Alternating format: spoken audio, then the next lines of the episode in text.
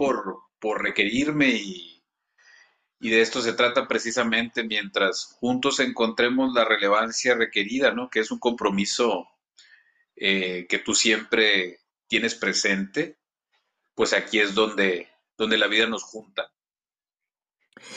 Eh, esta vez escogí una temática, no puedo llamarle ni siquiera un tema, eh, yo creo que es un fenómeno. Esta vez quisiera que abarcáramos un poco sobre lo que es la maldad.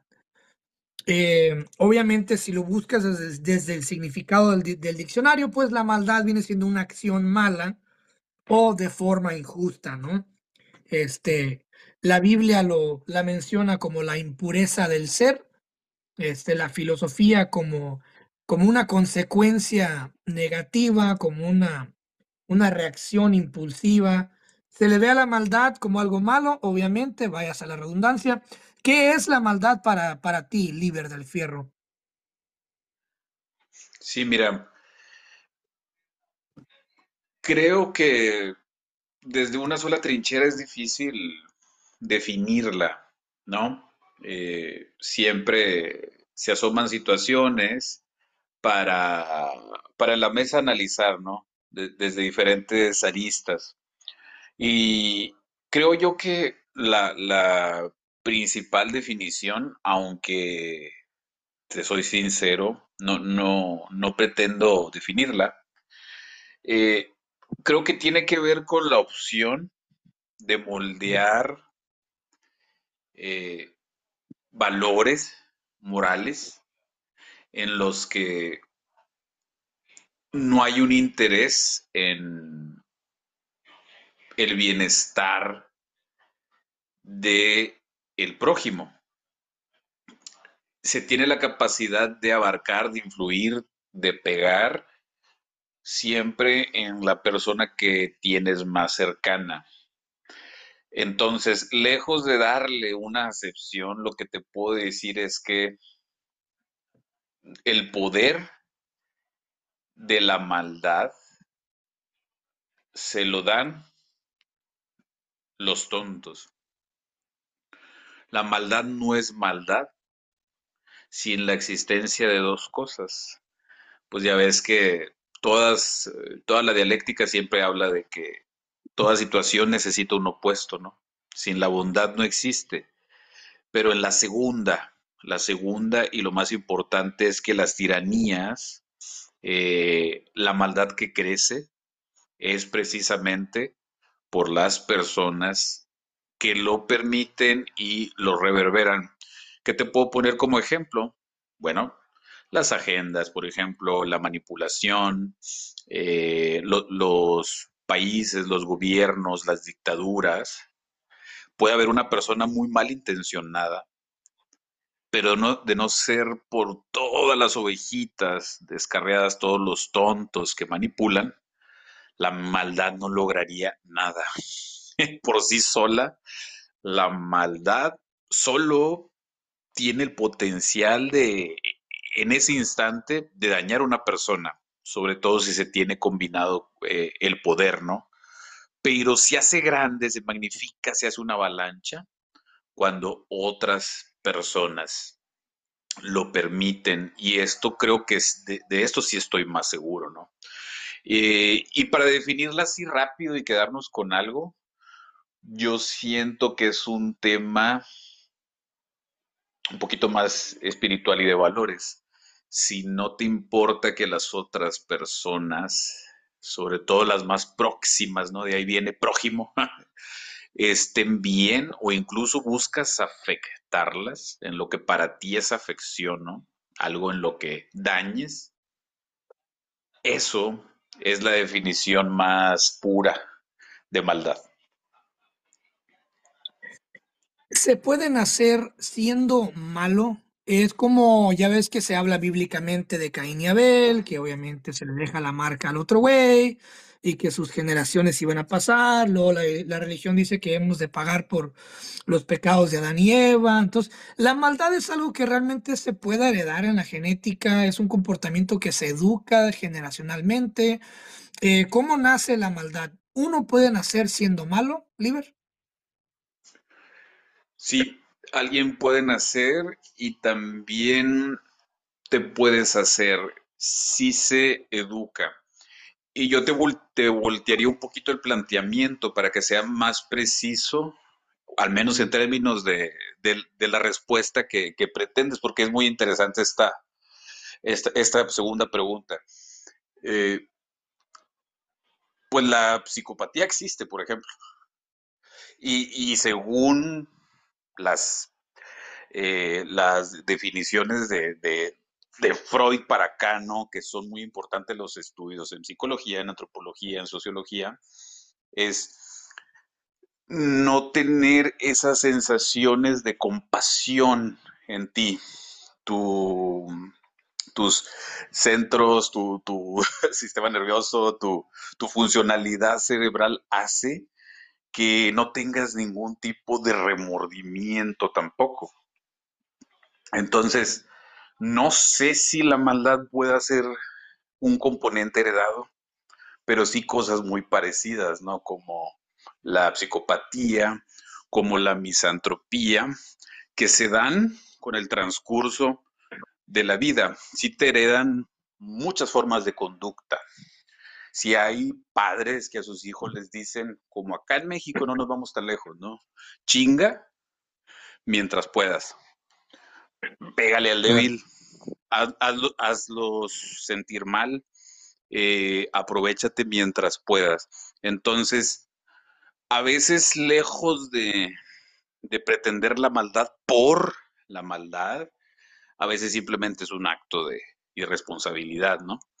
Porque la gente pues puede tomar con ligereza, por ejemplo, después que se vino todo esto del bullying, ¿no?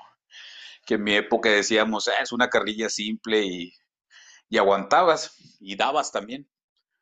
Y no teníamos eh, ningún tipo de episodio de, sé que son otros tiempos y lo respeto, pero no teníamos, vivíamos un bullying más gacho en mis generaciones. Estoy hablando de yo cuando estuve en las secundarias hace 27, 26 años, que fue una etapa difícil. Pero o medio te quiebra o te forma, pero de esa generación pues nos enseñaban a que la vida era hostil, y te lo digo en serio, te lo digo en serio. Había muchas escuelas donde la vida era hostil. Ahorita hostil se considera tal vez, yo respeto porque pues todos los, seres humanos somos distintos, pero antes los hostil eran madrazos que podían hacer que mm, no pudieras dormir en dos días. Y ahorita que, que ¿cómo le llaman? Que te troyen, que te troyen en alguna red social 25 personas por el peinado que llevabas, es un tipo de dolor actual, ¿no? Entonces, pues el bullying, la psicopatía, son cosas muy actuales que están relacionadas a, a la malicia, ¿no? Ya maldad, pues cómo genera la situación de maldad yo creo que, yo creo que se genera, mi hermano, tristemente porque se alimenta, porque se alimenta. Y por más extraño que te parezca, pues lo, lo alimentan otras personas. Entonces, sí se pueden hacer con psicopatía, o sea, la, la psiquiatría lo tiene tipificado, psicópata, así como la, la esquizofrenia, otros padecimientos. Hacerse Está difícil, pero sí puedes hacerte y sí, te, y sí puede generar hasta llegar a maldad, porque todos en parte tenemos como algo que hablamos parecido, ¿no? Cosas que son un poquito no graves, pero, o a lo mejor sí son más o menos graves, pero le damos ese paliativo de que, ay, no pasa nada, hombre, transar poquito, oye, métetele en la fila a este, que acá en mi país es muy común, ¿no? El, pelado o la señora ahí que se te mete en la fila. Pues es un país donde no se respetan filas, ¿no? También por eso eh, es una de las cosas por las que no hay progreso. No sabe respetar constructos sociales en que respetan el tiempo, que respetan el lugar y que respetan al otro. Entonces, lo vamos rompiendo y va creciendo, te fijas. A medida de cómo lo vamos permitiendo, mi hermano, se va degenerando esa situación. para mí llegar a maldad, al menos en, mis marcos de referencia, no es así tan sencillo y no es de cualquiera. Pero a alguien con maldad, ponle miles birros completamente leales, ciegos y estúpidos, y esa maldad puede acabar con medio mundo. Ya te sabes ahí las historias, como algunas guerras mundiales y todo eso. Eh, causantes de la maldad, supuestamente la Real Lengua Española, eh, ¿qué causa la maldad? Pues obviamente la ignorancia, ignora, ignorancia hacia el, hacia el medio, hacia el ente que eres tú y hacia el estructo social, ¿no? El miedo, el miedo existencial de, híjole, ¿cómo le voy a hacer para comer? ¿Cómo le voy a hacer para sobrevivir? ¿Y cómo le voy a hacer para, para proveer a los míos, ¿no? Y el dolor, Sí, un dolor que viene de generación, un dolor que viene de etnia, que ahorita hablaremos un poquito sobre Palestina y Gaza, un dolor que viene existencial también, porque ser humano es doloroso, eh, nos duele todo, nos duele el hambre, nos duele el frío, nos duele el calor, vaya, nos duele el sexo, todo nos duele, ¿no? Eh, y también el rencor, obviamente acción A que conlleva acción B genera una reacción C, ¿no?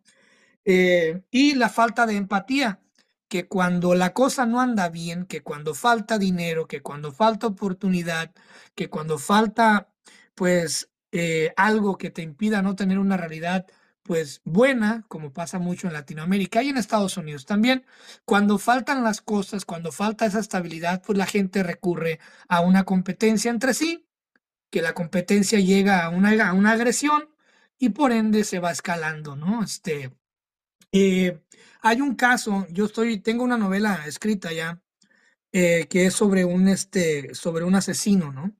Y yo me acuerdo cuando estaba haciendo la investigación para esa novela, eh, que ya la escribí hace un chingo de tiempo, me basé en una historia de la cual no recuerdo, no recuerdo nada, pero sí recuerdo lo que era. Esa historia era de una madre soltera que eh, había sido abusada sexualmente y había decidido mm, quedarse con ese hijo, ¿no?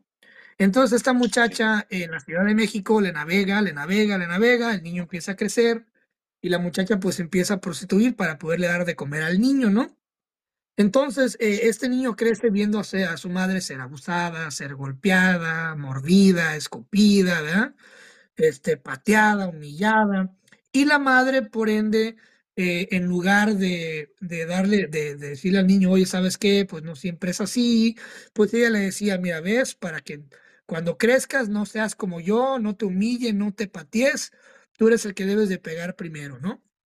Resumo la sí, historia, el, eh, la madre muere por un accidente, es atropellada, eh, y el morro se queda solo, ¿no? En los barrios de Tepito. Empieza a robar, empieza, de repente una cosa lleva a la otra y empieza a matar y empieza a matar. Y bueno, se vuelve uno de los asesinos seriales más grandes de los 80, creo. Este, y así es como se, se, pasa la... Pero obviamente este, este individuo vino desde la ignorancia, de ignorar que el mundo no era solamente lo que veía, vino desde el miedo cuando pierde a su madre, ¿no? y ahora qué chingados le voy a hacer, cómo le voy a hacer, y después también pasa del dolor de que todo, es una, todo parece ser accidental, yo solamente quería robarme una manzana, el vato del puesto me salió con un cuchillo y tuve que matarlo para robarme la manzana, ¿no? Y después el rencor existencial de la, yo perdí a mi madre por eh, todo esto, el mundo es una mierda y por eso yo debo hacer, yo debo hacer este agresivo pues, de vuelta para atrás con el mundo. Y obviamente la falta de empatía, que viene desde ver el abuso hacia su madre, el abuso hacia él, hacia él por ser un huérfano, en un país como México, que eh, cuando eres huérfano y menor de edad es un infierno, ya te imaginarás, en un mundo así, entonces por ende se convierte en una persona mala, ¿no? Eh, ¿qué tanto ¿Qué tanto tú, qué tanto tú crees que la maldad se pueda justificar eh, por estos elementos? ¿Realmente la maldad se puede justificar o aunque tengas toda esta sopa de elementos, no tiene justificación eh, la maldad como arranque o como respuesta de que, por ejemplo, yo vengo de una casa difícil donde no se me dieron desarrollo eh, de habilidades blandas, por ende, mi, mi lenguaje de comunicación es la agresión, ¿no? Y escala desde ser agresivo en el metro, ser agresivo con, la, con los vecinos, ser eh, una persona muy agresiva al, al hecho de matar a alguien más, ¿no? ¿La maldad en sí se justifica en algún momento por alguna circunstancia libre o no? No, em, no encuentro ningún esquema donde pueda justificarse la maldad. ¿Puedes defenderte? Sí. Defenderte sí, ¿no? Eh, contexto, pues eh, imagínate, ¿no? Allanamiento de morada. Pues Claro. tú puedes, con legítima defensa, imagínate un pelado que, que se le ocurre eh, brincarse una barda, entrar a tu casa, y luego entra a la recámara específicamente donde mora tu hijo o donde moras tú con tu mujer, pues claro que, que, en cualquier país, ¿no? En México también ya se permite, pues es legítima defensa, en la calle también si alguien te ataca, porque hay constructos y sentidos, aquí el, el sentido primero antropológico, humano, y común son los que imperan, ¿no? Te estoy hablando de un caso donde es justificable repeler eh, alguna agresión, donde te tienes que defender porque no sabes qué intención tiene la otra persona, ¿no? Si tiene un arma, una pistola eh, o, o, arma blan eh, eh, blanca o algo, no sé cómo se diga, pero a lo que voy es que no te puedes arriesgar porque el ser humano está hecho para evolucionar ahora. No hay justificante desde, desde la colectividad. ¿Por qué? Porque los que te dañaron fueron otros. Si siempre hubiera ojo por ojo y diente por diente, no hubiera ningún hombre en la tierra, ¿no? Siempre hubiera alguien que te vengaría al hijo, al sobrino, y luego, y luego después nace tu hijo y dice, oye, es que mi papá eh, a mi papá lo mataron porque se vengó de mi abuelo, entonces yo voy a vengar a mi papá, pero después el hijo de ese, ya, y te puedes ir en tantos ejemplos de eso, y jamás es justificable. ¿Por qué? Porque en la colectividad hay reglas, y hay reglas de convivencia, antiquísimas, ¿no? Entonces, si una persona le tocó vivenciar eh, el peor de los escenarios de violencia y todo, podrías entender cómo, cómo fue migrando a esa conducta, pero no que la agarres contra otras personas. No hay accidentes. Yo creo que cuando ya estás en eso, en lugares donde delinquir es un poquito, no tanto que se permita, sino más probable. ¿Por qué? Porque están la supervivencia de por medio, ¿no? Por ejemplo, en Tepito, puta, pues si tú me dices ahí es otro mundo, güey.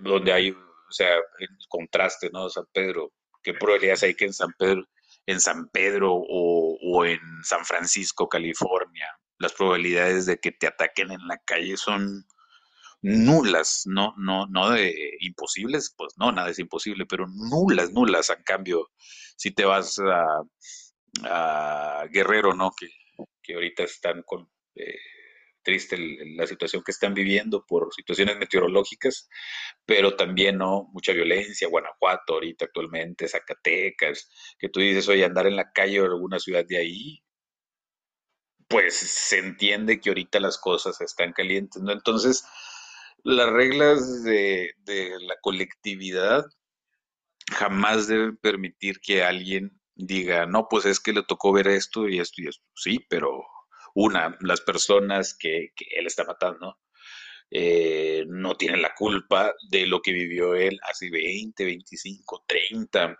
40 años. Ahora, venganza, pues ni siquiera la venganza eh, es algo justificable a ese nivel de, quitarle la vida a otro ser humano. Pero yo te tengo que decir que hay contextos, que hay situaciones, que hay momentos donde pues no te puedes arriesgar, ¿no? Y es válido en casi todas las legislaciones, lo que te decía de la legítima defensa, eh, para defender tu familia, porque esa persona que está allanando tu espacio, tu cueva, no, no sabes la intención que tenga, posiblemente va a eso. Entonces, eh, se disparan muchas señales, mucha adrenalina en la que tienes que reaccionar y reaccionar rápido por la preservación de los que amas, de tu familia y todo. Entonces, prácticamente me voy de acuerdo a mis juicios, de acuerdo a mi, a mi criterio, los únicos situaciones en las que sería permitido, pero nunca encontraría una manera sana, no tan retorcida de transigir para decir, bueno, pues igual y ese asesino, pues qué bueno porque mm, pues mató a cinco personas que también eran, pues sí, pero pues esas personas eh, no estaban eh, esperando que él les hiciera algo, aunque estaban en una colonia, en un lugar muy peligroso, eh, él llegó y los mató nada más por el odio que tenía contra la humanidad. Entonces siempre hay que ver qué elementos hay, ¿no? Para hacer que una persona actúe de determinada forma. Muy difícilmente, perdón la reiteración, va a poder ser algo dentro de lo justificable. Se puede comprender.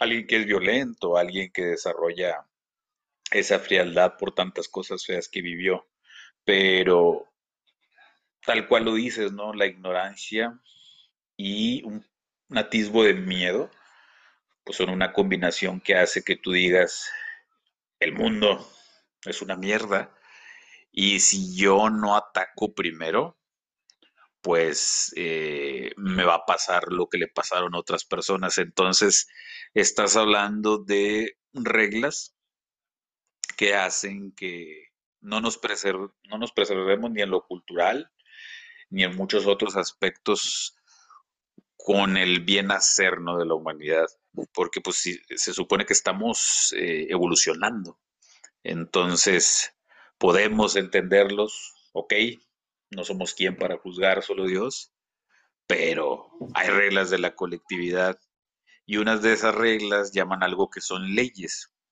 y las leyes buscan precisamente, aunque las leyes sean mal manejadas en algunos países, muy mal manejadas, su objetivo es bueno y el objetivo es precisamente que las personas no busquen nada más porque sí hacerse justicia, porque también pues la justicia es un poquito ciega y subjetiva, ¿no? y alguien Claro. puede creer que es justo. Imagínate si alguien cree que es justo, imagínate yo ahorita que creo que es justo ir a, a salirme a matar a 10 personas. Imagínate yo pensando eso. No, lo que pasa es que esas personas, no sé, eh, me enteré que golpean a sus hijos. Ah, Ok, bueno, hay, hay pe- hay personas, con el cerebro tan retorcido que de repente se les va la onda y se agarran y, se arman balazos y se arman cosas como cosas que pasan muy seguido en Estados Unidos, ¿no? En las escuelas, que alguien de repente dice, pues yo creo que nadie en mi salón de clase eh, vale la pena y ni yo tampoco. Entonces, ¿por qué adoptas esas posturas? Porque también hay un defecto propio hay un defecto ya propio hecho, pero también hay un defecto muy fuerte en la colectividad, porque tenemos que monitorear a personas con cualquier atisbo, cual- cualquier señal mínima, eh, y, excepto alguien que esté aislado. Ahí no estamos obligados. Si te fijas cómo cambia todo, o sea, no es lo mismo que estés en las Islas eh, Marías y que tú digas, oye, pues yo aquí puse mi choza, nadie me dice nada, yo aquí vivo, pues aquí encuentro la manera de, de pescar, de... eh, no, no, no, no hay nadie a, a, a 80, ki- 80 kilómetros a la redonda este pedazo, nada más yo vengo porque pues medio la voy a armar, pero así quiero vivir. Nadie viene aquí porque pues está difícil, de repente alguien vacaciona cerca.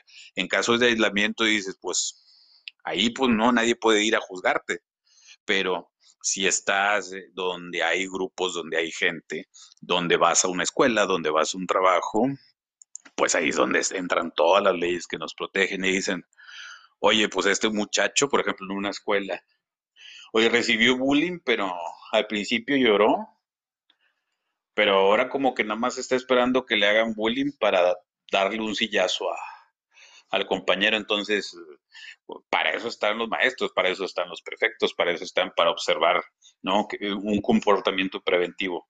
Oye, si un pelado robó y se peleó, pues, y ya salió a lo mejor de la cárcel, pues tienes que asegurarte de que él vea dentro de sus valores, de su conducta, del respeto al otro, que no puede reincidir, que es una persona que ya está lista para reinsertarse en la sociedad y no caer en ese tipo de cosas, porque la baja educación hace que no respetemos a otros, definitivamente.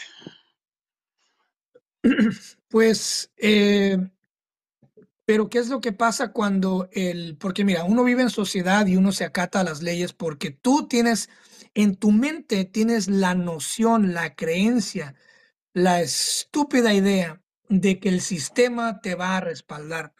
Pero ¿qué es lo que pasa cuando, cuando algo sucede que te corrompe uno de los pilares de tu fundamento? ¿Cuáles son los pilares?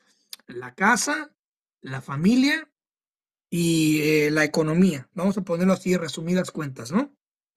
En la casa y en la familia, pues hijos, madre, eh, padre, los hermanos, ¿verdad? O la pareja.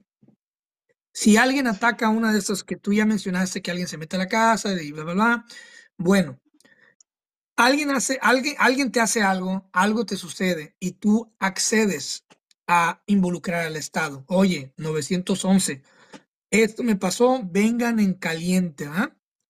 Y estos güeyes se toman su tiempo en llegar, no llega tu hija desaparecida, no, de, no llega tu hijo, eh, y abren un folio que dura 72 horas y eh, fin de semana no cuenta porque no es laboral y tú sabes, de 9 a 5 y ya se pasó de las horas de oficina. Y sin embargo tienes dentro de ti, dentro de tu ser, todo este pinche coraje, toda esta venganza, toda esta rabia incontrolable que te regresa a tu estado primate o primal de querer ir y resolver todo y oler sangre, güey. Te vuelves un tiburón, cabrón. Eh, ¿Qué pasa entonces cuando el sistema te falla? ¿No? Cuando el sistema te falla, obviamente tú quieres vivir en sociedad y quieres paz, tú no quieres problemas, tú quieres acatarte a la ley, pero el sistema te falló. Eh, entonces, aunque, aunque el sistema te falle y no te cumpla legalmente el sistema por el cual y para el cual tú existes y trabajas y produces, aún así no hay forma, aunque alguien haya eh, dañado tu núcleo familiar de una forma injustificada, no se justifica entonces tú acceder a la violencia o tomar la justicia por tus manos. Justificar, no sé, es que habría que ver mm, qué, implica exactamente justificar, porque puede ser muy, amplio cada caso, ¿no? Cada caso nos podemos ir a un caso específico y hacer tú y yo como que montar así, no un juzgado. Imagínate que montemos un juego imaginario, invitamos dos, tres personas más, inventamos jurado, eh, un juez, eh, yo, yo voy a hacer la parte acusadora, tú dices, oye, yo, eh, pues ni modo, yo por oficio tengo que defender, pero vamos a darle, ¿no? Para que el cristiano tenga su, su, tiene derecho a tener un, un juicio, porque pues le están imputando esto, entonces vamos a ver en sociedad eh, cómo repartimos, cómo impartimos justicia. Eh, hay una amplitud muy grande, ¿no? sabría decirte, en México la justicia y en, gran parte de... Hay lugares donde ni siquiera existe. O sea, hay lugares donde ni siquiera se puede decir que exista la ley. En otros de Centroamérica, otros de Sudamérica tampoco, hay regiones del África, hay regiones, híjole, que dices tú prácticamente como si estuviera permitido hacer muchas cosas, ¿no? El sistema te va, falla a diario. Tú vas por algo mínimo a levantar una denuncia, por ejemplo, ¿qué es lo común, ¿no? Que le pase a alguien en los últimos años. Eh, eh, pues te roban algo, te roban tu coche, te roban eh, dinero, te roban algo o sea, ah, pues algo importante, ¿no?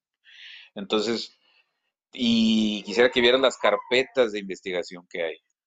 O sea, las carpetas de investigación que hay por, por cada cosa, te voy a dar mi ejemplo aquí real, ¿no? Así, Monterrey, México, están canijas, o sea, a veces tú vas eh, contra alguien que robó a cinco o seis personas y aunque seis personas lo denunciaron, después de dos años apenas están empezando a abrir el caso.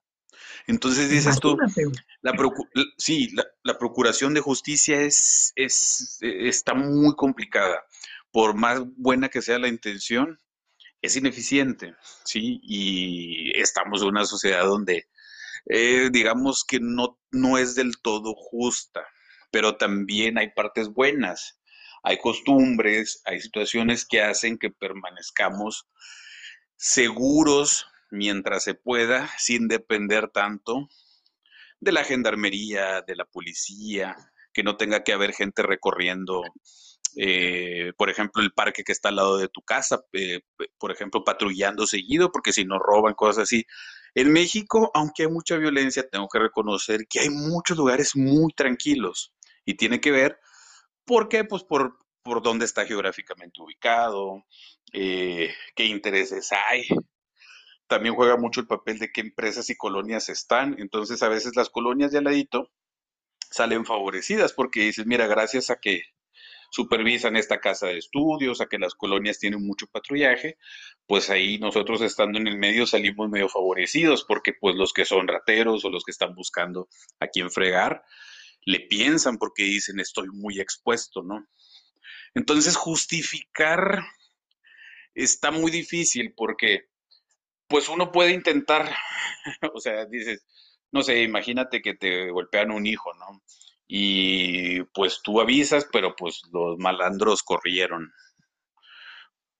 Bueno, tú puedes ir a buscarlos, así tal cual, ley del talión, ley de la jungla, ojo por ojo, dente por dente, y tú dices, pues los voy a buscar con mi compadre y les vamos a poner también dos, tres madrazos, mínimo dejarlos igual que como lo ponemos mi hijo.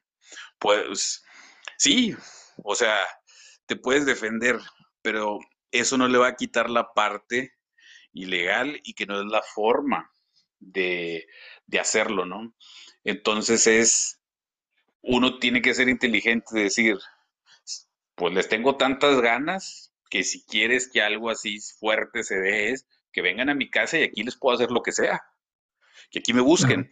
Si de plano esa sed de venganza está muy fuerte, si te hicieron algo muy feo y se unen rencillas, pero sí es complicado que en esquemas de violencia se logren cosas. O sea, porque a lo mejor la ley no los alcanzó a ellos, pero pues tú cuando te quisiste eh, vengar y lo lograste, te vieron cientos de personas. Entonces dices, la rabia de la injusticia la vas a tener y podemos accionar. Incluso todas las personas alguna vez nos hemos arriesgado por que si por el ratero que se te quiso arrebatar algo en el metro y corriste y tiraste un madrazo y a lo mejor pusiste a otra persona sin querer en riesgo, la tumbaste al ir corriendo y se pegó muy feo, entonces dices, eh, hay que cuidarse, ¿no?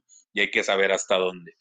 No tenemos garantizado nada pero tampoco veo la forma esa de querer hacer todo por nuestra cuenta en estos tiempos, porque si las personas que son propensas a eso ven que esto se volvió normal, te estás poniendo con Sansón a las patadas, porque a ti te, porque a ti te detienen tus valores, a ti te detiene tu bondad. Y la bondad y no hacer lo mismo es una decisión. Y es lo primero. O sea, tú puedes vengarte, tú puedes hacer lo que quieras, pero yo elijo hacer el bien. Yo elijo hacer el bien. Y uno pasa por etapas muy, muy curiosas. Te puedo, te puedo citar el ejemplo de un libro que escribí. ¿Te permite el tiempo? Sí, claro, lo tenemos. Muy bien. En, episodios misantrópicos, uno de los 21, son 22 capítulos, pero uno está en dos incisos. Entonces son 22.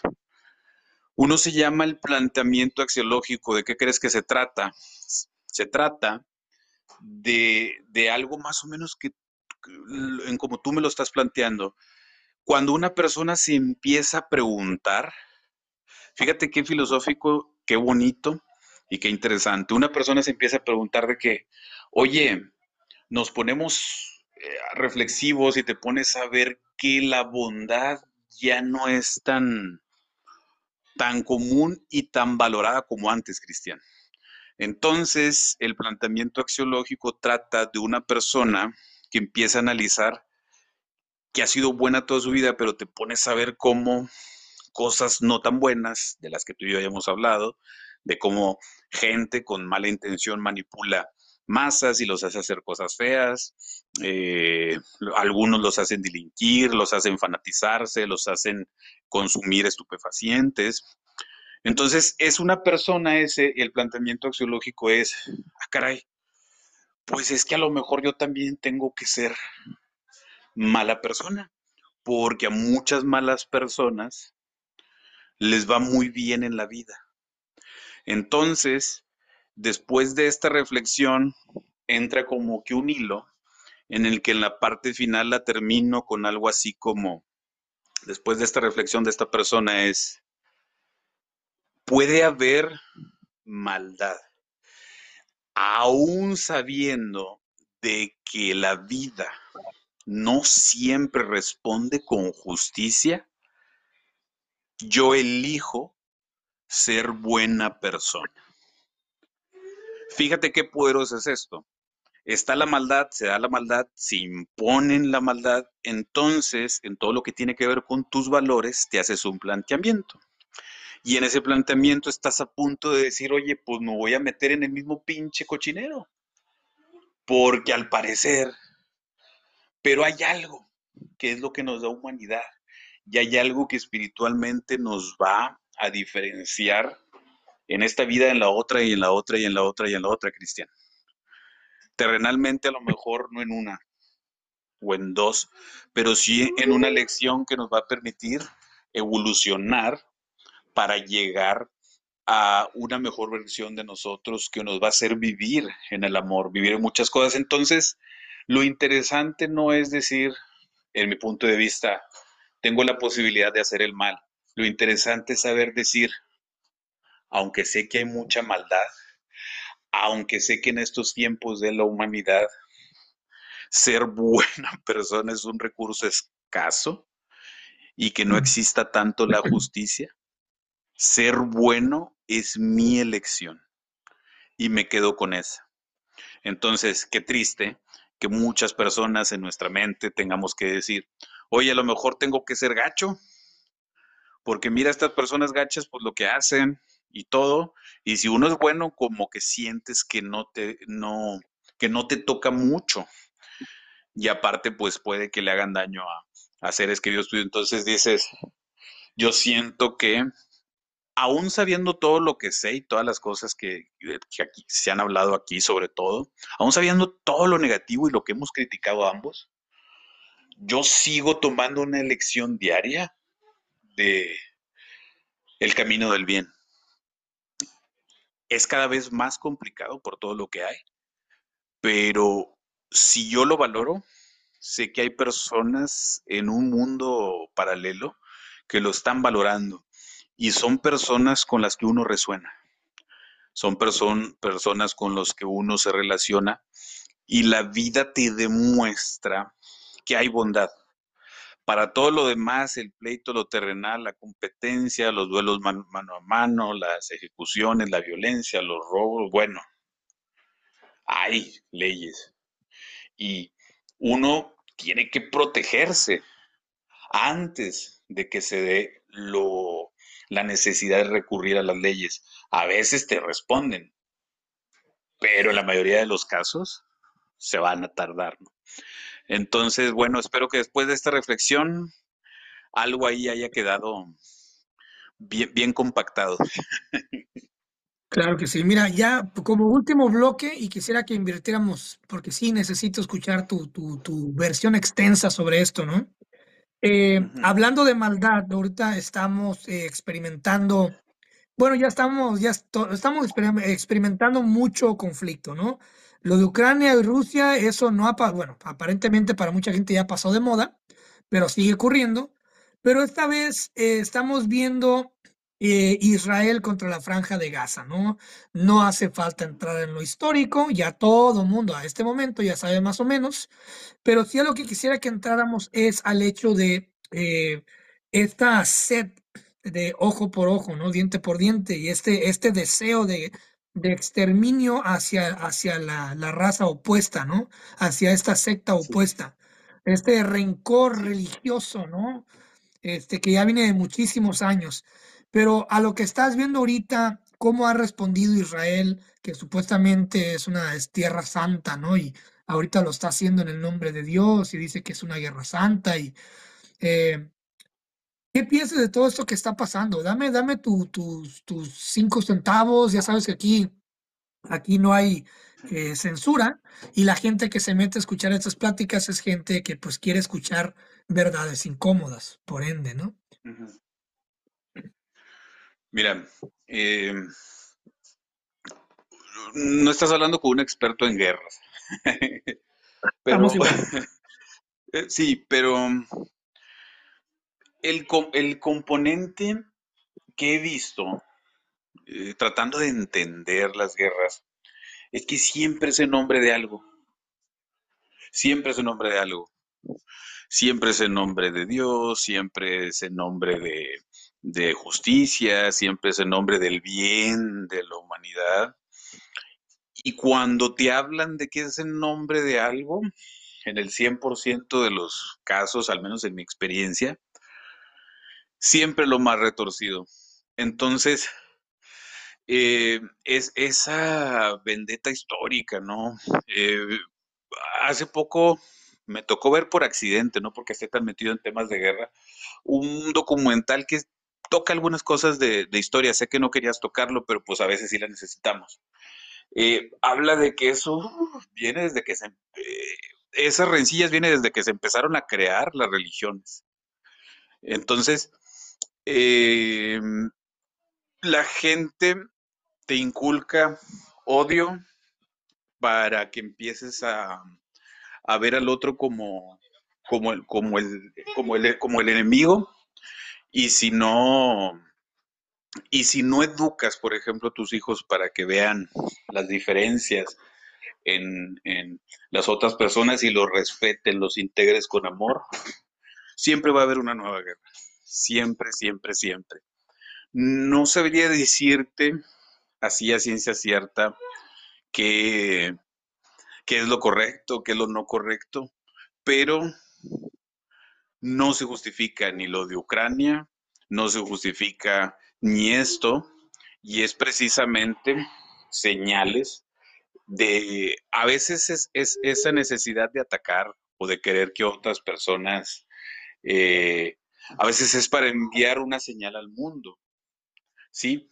Y acá yo creo que ellos en su manera de ver las cosas lo ven como una especie de, de depuración porque creen que hay una señal correcta.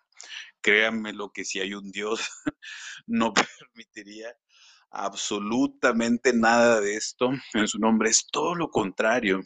Es reconciliación, es, transigir, es decir, oye, tenemos que respetarnos, oye, no se trata de imponer nada. Pero ese ejemplo te lo puedes llevar a muchos, pero muchos lados. A muchos, ¿no? También, por ejemplo, cuando pasó lo del, lo del 11 de, de septiembre, pues ¿qué había? Pues había muchas conexiones de, de, de, Estados Unidos con el Al Qaeda, ¿no? Como que, que, era alguien que se había entrenado con ellos, que la CIA lo había entrenado. Entonces, ¿qué es lo que entra ahí?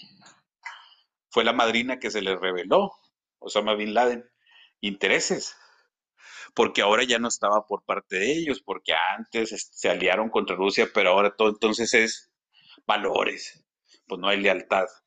¿Qué pasa con Corea? ¿Qué pasa con Trump? ¿Qué pasa con todos?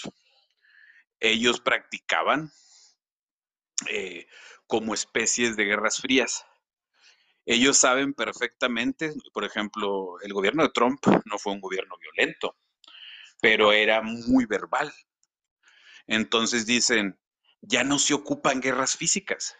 Lo que necesitamos es decir que aumentamos presupuesto en armamento y luego, y, luego el, de Corea empezaba a bloquear y empezaban a bloquear. Es como un juego de póker en el que dices, oye, pues si tú me quieres fregar, oye, yo tengo esto y se te arma la gorda, pero ahorita las personas medianamente pensantes no quieren guerras, ni siquiera Estados Unidos. ¿eh?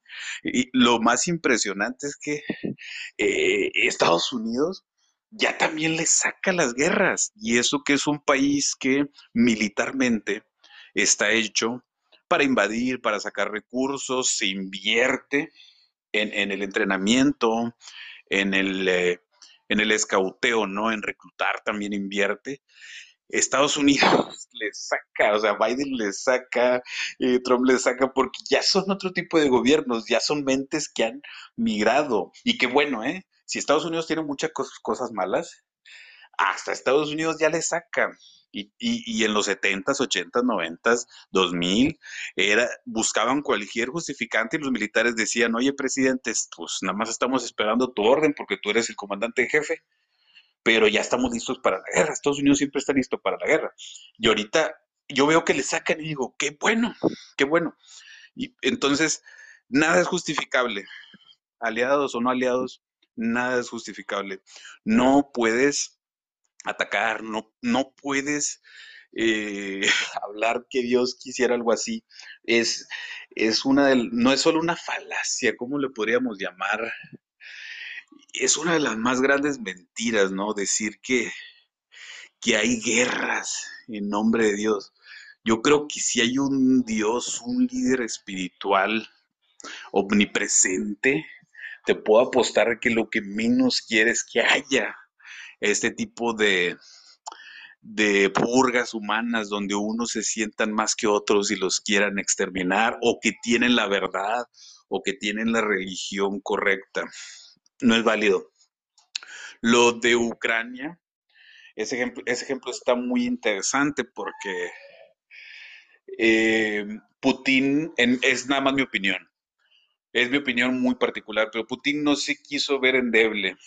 Dice, si tú tienes cerca una base que hay un pequeñito porcentaje con posibilidades de atacarme, no lo puedo permitir porque si tengo un enemigo me puede fregar. Entonces, ahí se da otra guerra, se da otra situación en la que dices, un país que está expandiendo su territorio, obviamente va a buscar maneras en darse a respetar, que en que no se metan con lo suyo. Finalmente en el mundo, pues tú sabes que todo, casi todas las, las peleas, mi hermano, pues son por ideología y por dinero.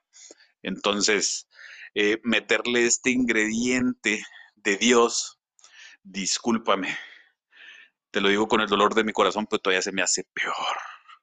Porque, porque si, si, si bien eh, no, no, no, justifico para nada Rusia, ¿no? No, no lo justifico para nada, pero dices, bueno, pues tuvo una amenaza, tiene una amenaza territorial y dice, ¿y qué dice Putin? pues de que lloren en mi casa a que lloren en la de ellos, pues que, lloren en Ucrania. Porque y si yo me arriesgo, después va a estar llorando todo Rusia.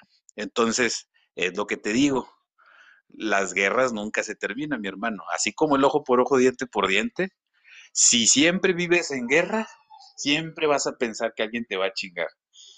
Y puede que nunca te chinguen, pero tú te adelantaste. Fíjate cómo se relaciona con el caso que me diste del hombre de Tepito. ¿sabes qué? Siento que esto está muy cerca. Imagínate si se les ocurre enviarme un misil en una zona que no es, eh, eh, eh, que, es que se considera parte de, la OTAN y pues, pues no son mis enemigos, pero tampoco son mis amigos, ¿no? Entonces dices, los pleitos territoriales también son históricos, o sea, más petróleo, ¿no? El mejor negocio, más dinero y todo por estrategia mal infundada, decides atacar. Y también atacas al pequeño para decirle al mundo, esto es lo que pasa cuando metes miedo, ¿no? Exactamente, ahí, ahí sí hay un, componente de maldad. Dices, prefiero meter miedo y que los demás vean lo que soy capaz de hacer, no porque quiero más guerras, sino porque no quiero que se metan conmigo. Entonces, pues estaba la Unión Europea y Estados Unidos y, y todos dicen, oye, güey, o sea, estás muy, muy 1980, o sea, ya no se usa empezar guerras nomás porque sí, ¿no? Hasta Estados Unidos lo recriminó y con justa razón.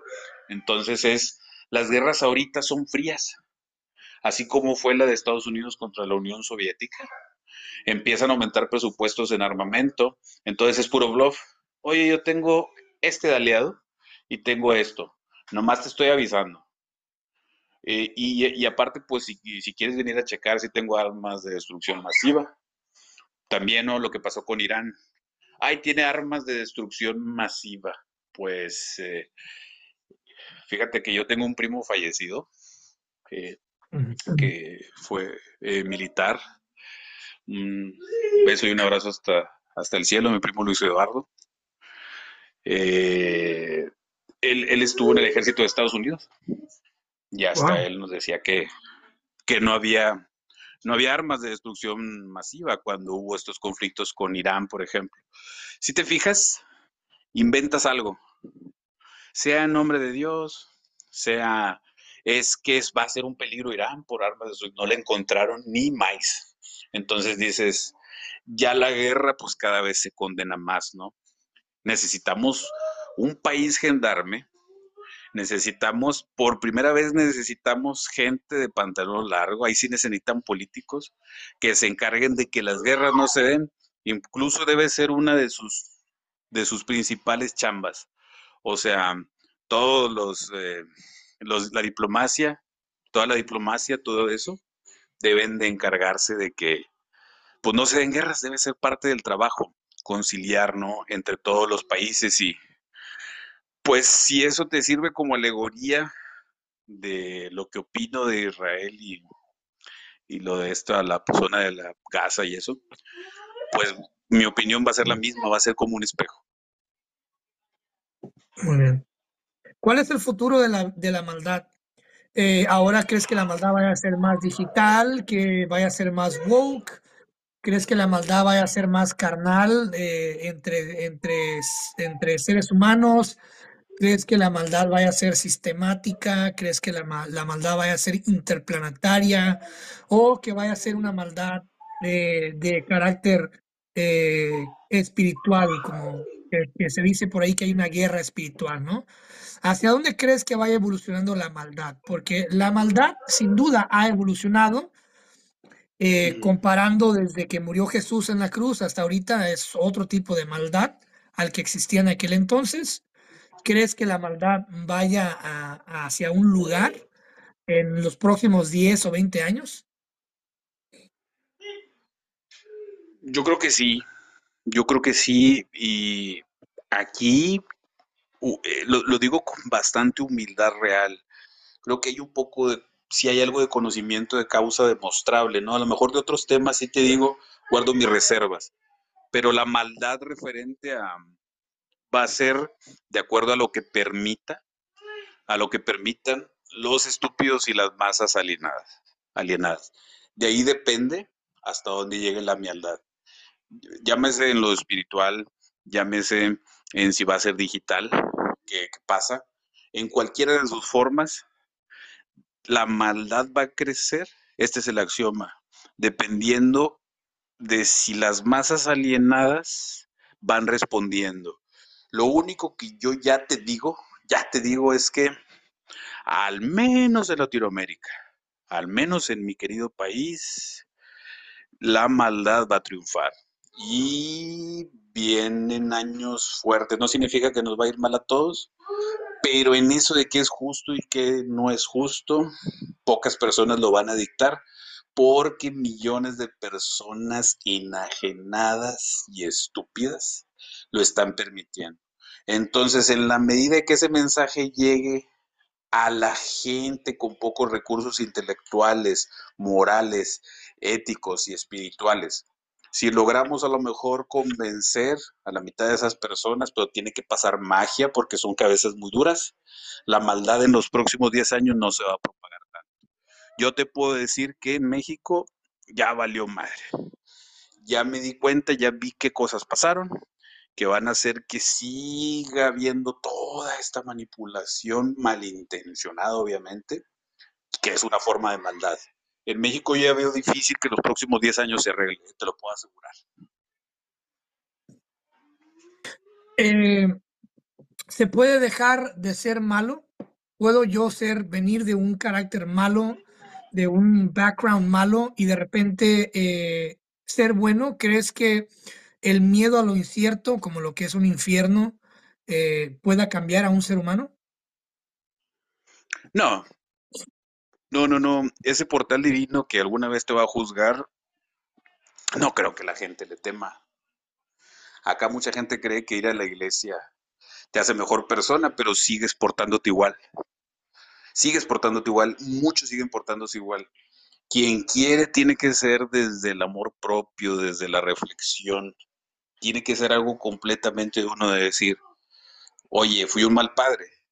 Tengo oportunidad 20 años después, ya están grandotes mis hijos, de hacerlo distinto, pero es, te cae el 20, te aceptas, te perdonas y lo empiezas a trabajar. O sea, el llamado no va a ser yendo a la iglesia, el llamado no va a ser, no, el llamado va a ser cuando entiendas que dañaste a otros. Y sí, la mayoría, la mayoría, la mayoría podemos cambiar a arrepentirnos. Sí, señor, sí se puede. Ok. Pues hermano, muchas gracias como siempre por, por darme tu tiempo, tu filosofía, tu, tu, tus ganas, tu ímpetu y por estar aquí, mantener esta pequeña sección dentro del podcast, eh, pues viva y tan chida, ¿no? Tan humana. Eh, ya me has invitado a tu podcast, pero yo no quiero ser quien hable de tu proyecto. Este, algo que quieras promocionar, mandar a la gente a un, lugar en específico. Somos todo oídos. Sí, mira, ahorita hay dos cosas muy importantes, ¿no? En, en, en que sigamos eh, generando contenido. La primera es, eh, vayan a YouTube, busquen, búsquenme con el identificador Lord Léxico, también me pueden buscar, también aparezco como Liber, que ya es ese como que último cambio, eh, o como Liber del Fierro, no, no, no importa, no, no, trato de no poner mucha etiqueta, por eso esas formas de encontrarme ahí están, Liber, Liber del Fierro, Lord Léxico, ahí les va a aparecer el Pelonchas, eh, está muy difícil que haya otro así de feo como yo, así es de que me van a encontrar rápido. eh, YouTube, ¿por qué YouTube? Porque YouTube es donde hay, hay, hay, una gran oportunidad actual de generar contenido diverso, ¿no? Útil, por ejemplo está un podcast donde ya el de Eslabones Dialécticos que invitó a Cristian está ahí en YouTube. Se genera contenido muy padre de cursos de desarrollo personal, de actividades mm, que te ayudan. Hay contenido también analítico, filosófico, de nuestro lenguaje. Entonces, literalmente en YouTube tengo la oportunidad de hacer un podcast con patas y una rocola con patas. Entonces, si me buscan en YouTube y si les gusta una de las tres, cuatro secciones de mi contenido así principal, Vamos a poder seguir trabajando, por ejemplo, con Cristian, que tenemos muchos proyectos en varias cosas. Si ustedes apoyan YouTube, es mucho más probable que yo siga estando muy activo como generador de contenido. No pasa lo mismo con otras redes como TikTok, Facebook. Si me apoyan en YouTube, esto va a seguir y si les gusta lo que hacemos, tanto de manera individual como las cosas que hago con Cristian, apóyenme en YouTube a mí para seguir eh, prendiendo eh, los micrófonos y seguir animados así con todo el corazón a grabar y a seguir en, en YouTube. Y hay otro proyecto que estoy relanzando todavía no al 100%, pero vayan a Amazon. Eh, tengo varios ebooks, pero tengo un libro muy bueno. Las personas que lo han leído les ha gustado mucho. Está, está en la versión de tapa blanda, se llama Episodios Misantrópicos y habla mucho de, de, de estos constructos filosóficos. Están en subtemas y como en una suerte de premonición toco algunas cosas que ahí que, que se dieron, pero un año después, dos años después, eh, trae, trae un toque muy fuerte, trae una crítica mordaz, ¿no? Entonces, si me apoyan en estas dos cosas, en adquirir eh, mis libros de Amazon, sobre todo este episodio de Misantrópicos, pues chance, y hasta me animo rápido a terminar con mi, mi segundo libro físico publicado, ¿no? Nada más que pues a veces las personas que estamos en esto necesitamos recursos. Por eso digo, si me ayudan y si les gusta lo que hacemos, es más probable que sigamos haciendo todo eso que nos gusta, ¿no? Porque nos entregamos mucho a, a ustedes y Cristian, pues no es la excepción, o sea, una persona que siempre está trabajando en, en sus podcasts, en su contenido, en su stand-up, en su poesía. Entonces, es, es, dependemos mucho de que ustedes nos apoyen en las principales trincheras, pues para, para seguir adelante y cada vez mejor, porque cada vez podemos hacer mejores cosas. Muy bien, pues muchas gracias a toda la gente que nos escuchó. Hermano, gracias por tu tiempo, eres lo máximo, se te quiere un chingo y pues nos escuchamos la próxima.